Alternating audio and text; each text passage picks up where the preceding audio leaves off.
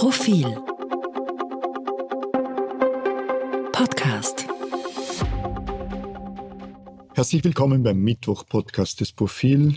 Ich spreche mit Eva Linsinger, stellvertretende Chefredakteurin und Ressortleiterin Innenpolitik. Hallo Eva. Hallo liebe Zuhörerinnen und Zuhörer. Hallo Christian. Und ich bin der Christian Reiner, noch Herausgeber und Chefredakteur des Profil, noch genau eine Woche. Wir sprechen über ein Jahr heute, über ein Jahr Ukraine-Krieg. Am 24. Februar, heute ist Mittwoch, also in zwei Tagen, jährt sich zum ersten Mal äh, der Überfall Russlands auf die Ukraine. Äh, das ist ein globales Ereignis, aber es hat in Österreich, man könnte sagen, äh, auch Wellen geschlagen oder auch zu wenig Wellen geschlagen. Äh, wir wollen ein bisschen über die Neutralität sprechen, beziehungsweise die Position, die Österreich in diesem Jahr versus Russland, Ukraine-Krieg, EU, NATO eingenommen hat. Österreich ist bekanntlich immerwährend neutral. Und die Entwicklung in Österreich, um das vielleicht irgendwann mal einleitend zu sagen, war, wenn man die Umfragen ansieht, doch etwas überraschend, während die äh, Russland geografisch näher liegenden Länder, Schweden und Finnland, inzwischen eine NATO Beitrittsantrag gestellt haben und die Umfragen dort von Ablehnung zu äh, starker Zustimmung zu einem NATO-Beitritt gedreht haben, gingen die Umfragen in Österreich in die andere Richtung. Also die äh, Zustimmung zur Neutralität, die Ablehnung eines NATO-Beitritts, falls das noch äh, singulär abgefragt wurde, äh, die äh, Zustimmung zur Neutralität ist gestiegen, die Ablehnung der NATO ist gesunken. Also sehr, sehr unterschiedliche äh, sehr, sehr unterschiedliche Bilder und man kann sagen, in Österreich keine Diskussion beziehungsweise eine Diskussion, die immer wieder erschlagen wird oder abgewürgt wird. Es gab schon eine Diskussion, aber jetzt nicht von der Spitze der Politik. Also es haben äh, schon vor rund einem Jahr Persönlichkeiten, zum Beispiel solche Menschen wie der Chef des Arbeitsmarktservice Johannes Kopf und viele, viele andere einen offenen Brief unterzeichnet, in dem sie fordern, der Krieg stellt eine so eine Zäsur dar, der Krieg in Europa, dass Österreich ganz dringend äh, über die Sicherheitspolitik reden müsste. Jetzt nach einem Jahr haben wiederum 90 Persönlichkeiten, manche davon dieselben, einen ähnlichen Brief geschrieben, wo sie sagen, hallo, wir müssten endlich jetzt sprechen, denn in diesem einem Jahr hat sich auf politischer Ebene in der Debatte überhaupt nichts getan. Wir erinnern uns, der Bundeskanzler Karl Nehammer hat die erste Debatte sehr schnell abgewürgt, nachdem Motto, äh, es gibt nichts zu sehen, gehen Sie einfach weiter. Äh, der Bundespräsident, immerhin Oberbefehlshaber des Bundesheeres, hat auch nicht äh, großes Interesse gezeigt, das wirklich profund zu diskutieren. Und ich verstehe es einfach nicht. Was spricht dagegen, eine Kommission aus klugen Menschen einzusetzen, Pro und Contra abzuwägen und einfach zu sagen, was hat dieser Krieg verändert? Äh, was bedeutet das für Österreich? Und wie manche VölkerrechtlerInnen sagen, ist Österreich überhaupt noch neutral?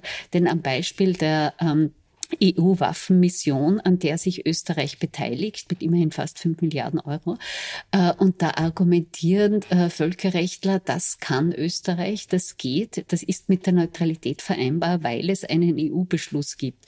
Und diese Debatte, die vermisse ich einfach. Die kann ja durchaus offen geführt werden. Ich bin mir selber nicht sicher, ob man jetzt für oder gegen äh, einen NATO-Beitritt sein soll, was die beste Option ist für Österreich. Aber dass man das wirklich breit diskutiert, das vermisse ich wirklich. Und Umfragen können da keine Antwort darauf sein. Weil, ich meine, würde man eine Umfrage machen, sind Sie für schönes Wetter, wären sicher die Leute dafür.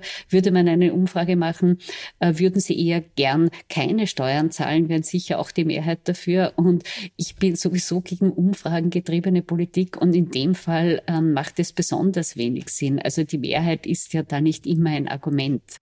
So ist es. Nur in der Schweiz. Die Schweizer haben, glaube ich, einmal bei der Frage nach höheren Steuern für die höheren Steuern gestimmt, aber die Schweizer sind in dieser Frage wie auch in der Neutralitätsfrage ganz, ganz anders verortet. Ja, Bundeskanzler Nehammer hat damals die Diskussion schon dadurch erschlagen, indem er sagte, Österreich ist neutral, war neutral und wird neutral äh, bleiben. In Wahrheit ist das im wahrsten Sinne des Wortes Feigheit vor dem Feind, die Politik und zwar kaum eine Partei außer den Neos, die zumindest eine Diskussion anregen, manchmal auch durchblicken lassen, dass manche von ihnen für einen NATO-Beitritt wären, aber keine der anderen äh, Parteien wagt sich daraus, weil die, die Angst vor der Bevölkerung und das Abstrafen bei Wahlen scheint zu groß zu sein. Und ich finde das verheerend. Ich finde es rein, rein politisch verantwortungslos und verantwortungslos gerade wegen der Frage, äh, wo, äh, wo ist Österreichs Sicherheit ver, verortet. Es gibt keine Sicherheitsdoktrin, es gibt keine Militärdoktrin. Es gibt jetzt Geld,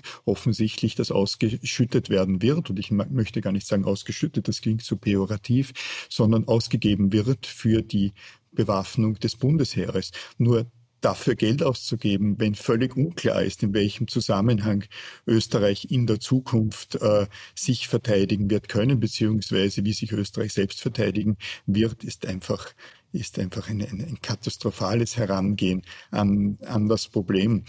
Wenn es in Österreich, in Österreich gibt es beim, beim Diskurs und bei der, bei der Diskussionskultur ja überall Löcher, beziehungsweise es findet nicht statt. Für mich ist die, die, der, der, das, das größte Fehlen eines Angebots von äh, intellektueller, strategischer, politischer Diskussion ganz klar im Bereich der Außenpolitik.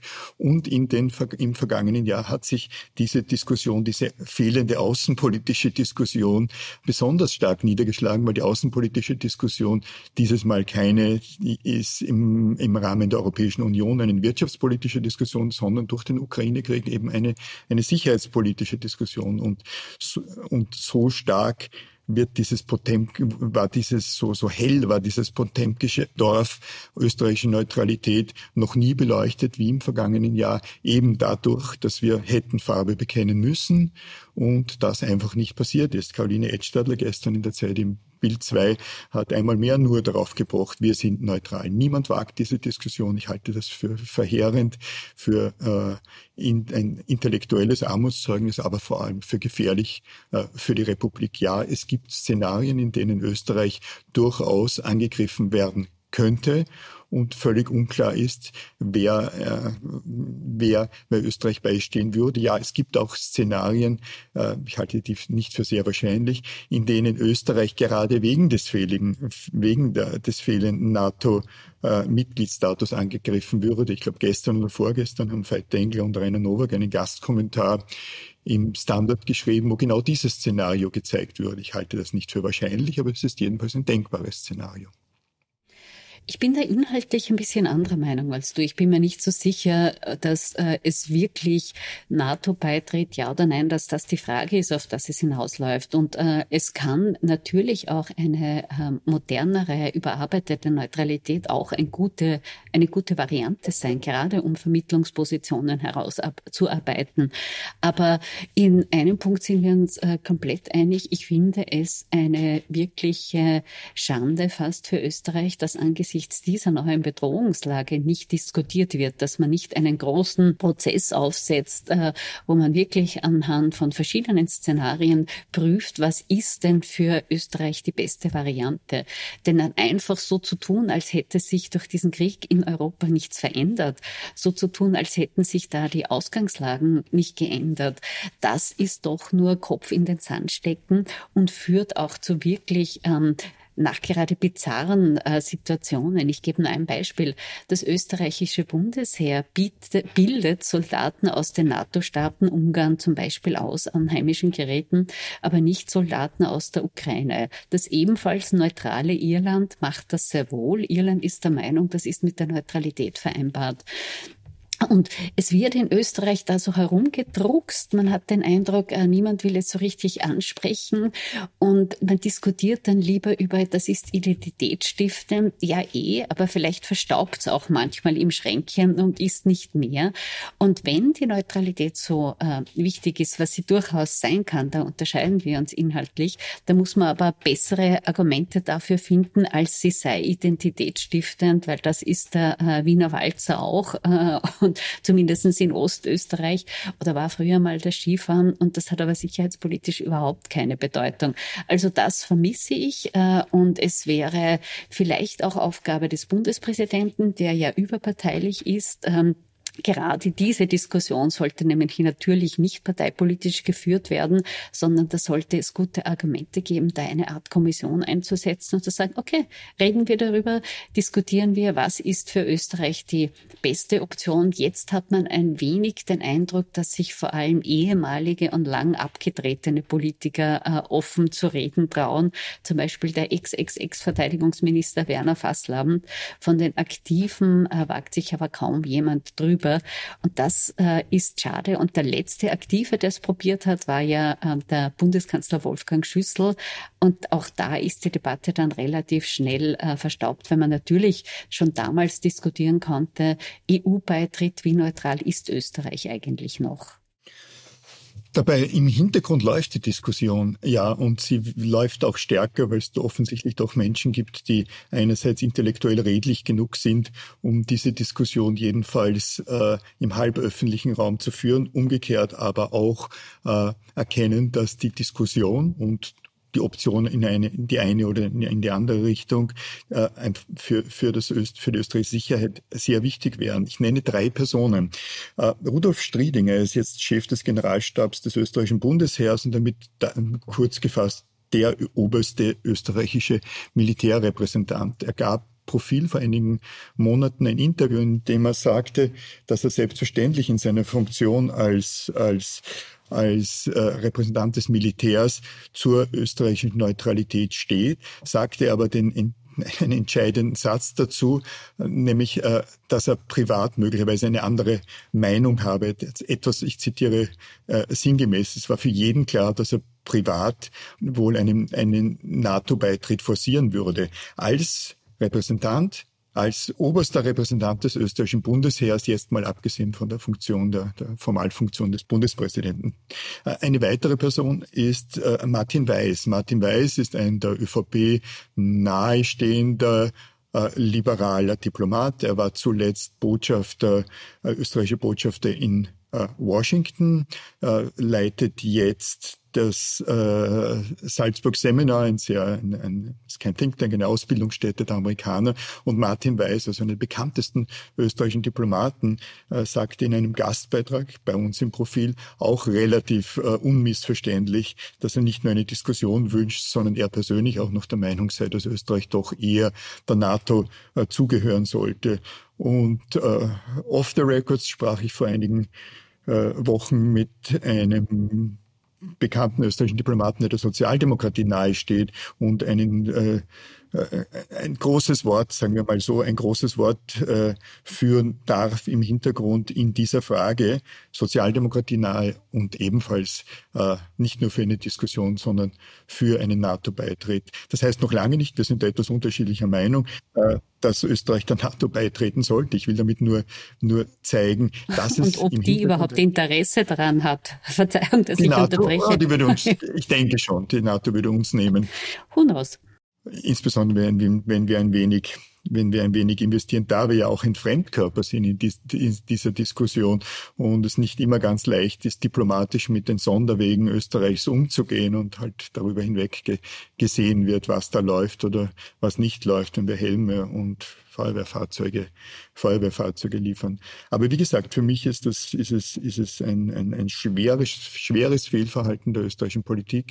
Ich finde deine Idee gut, beziehungsweise deinen Hinweis gut, dass vielleicht der österreichische Bundespräsident, der weder wiedergewählt werden muss, noch äh, in anderer Form der Parteipolitik gehorchen muss, dass, dass es am Bundespräsidenten wäre, äh, eine derartige Diskussion zu initiieren, zu beflügeln und zu unterfüttern. Ja, und er ist ja immerhin Oberbefehlshaber des Heeres und es gibt eine äh, Menge Expertise auch in der Hofburg. Also das kann, könnte ich mir durchaus gut vorstellen. Und wie gesagt, ergebnisoffen, das ist mir das Wichtige daran, äh, weil sehr oft versanden in Österreich Diskussionen nach zwei, drei Tagen werden beerdigt äh, und man hat das Gefühl, puh, richtig gesprochen haben wir eigentlich nicht, was ich in dem Fall besonders schade finde. Und wir werden sehen, ähm, vielleicht passiert es ja ähm, nicht nicht alle unsere Anregungen werden aufgegriffen, aber vielleicht diese. Ich glaube, das ist ein wunderbares Schlusswort für die heutige Diskussion. Äh, ich gebe nochmal an dich weiter. Ich habe noch etwas Wichtiges zu sagen. nämlich, das war jetzt leider dein letzter Innenpolitik-Podcast. Nächste Woche am Mittwoch haben wir den 1. März. Das wird äh, der Beginn deines neuen Lebens sein, nach fast 25 Jahren an der Spitze vom Profil. Ähm, das sei Ihnen, liebe Zuhörerinnen und Zuhörerinnen, äh, mitgeteilt. Wir werden weitermachen, aber Christian Reiner wird uns hoffentlich als Zuhörer des Podcasts ähm, erhalten bleiben. Danke besonders für dieses Gespräch. Liebe Eva, vielen Dank. Ja, liebe Zuhörerinnen, liebe Zuhörer, es war mir Freude und Ehre, fürs Profil im Allgemeinen arbeiten zu dürfen. Es war großartig, Sie als Leserinnen, Userinnen, Zuhörerinnen gehabt zu haben. Es war wunderbar mit und ist noch wunderbar, noch eine Woche lang mit dieser Redaktion arbeiten zu dürfen im öffentlichen Raum. Und selbstverständlich als Zuhörer des Profil-Podcasts werde ich Ihnen, uns, der Profilredaktion erhalten bleiben. Vielen Dank und auf Wiedersehen. Adieu.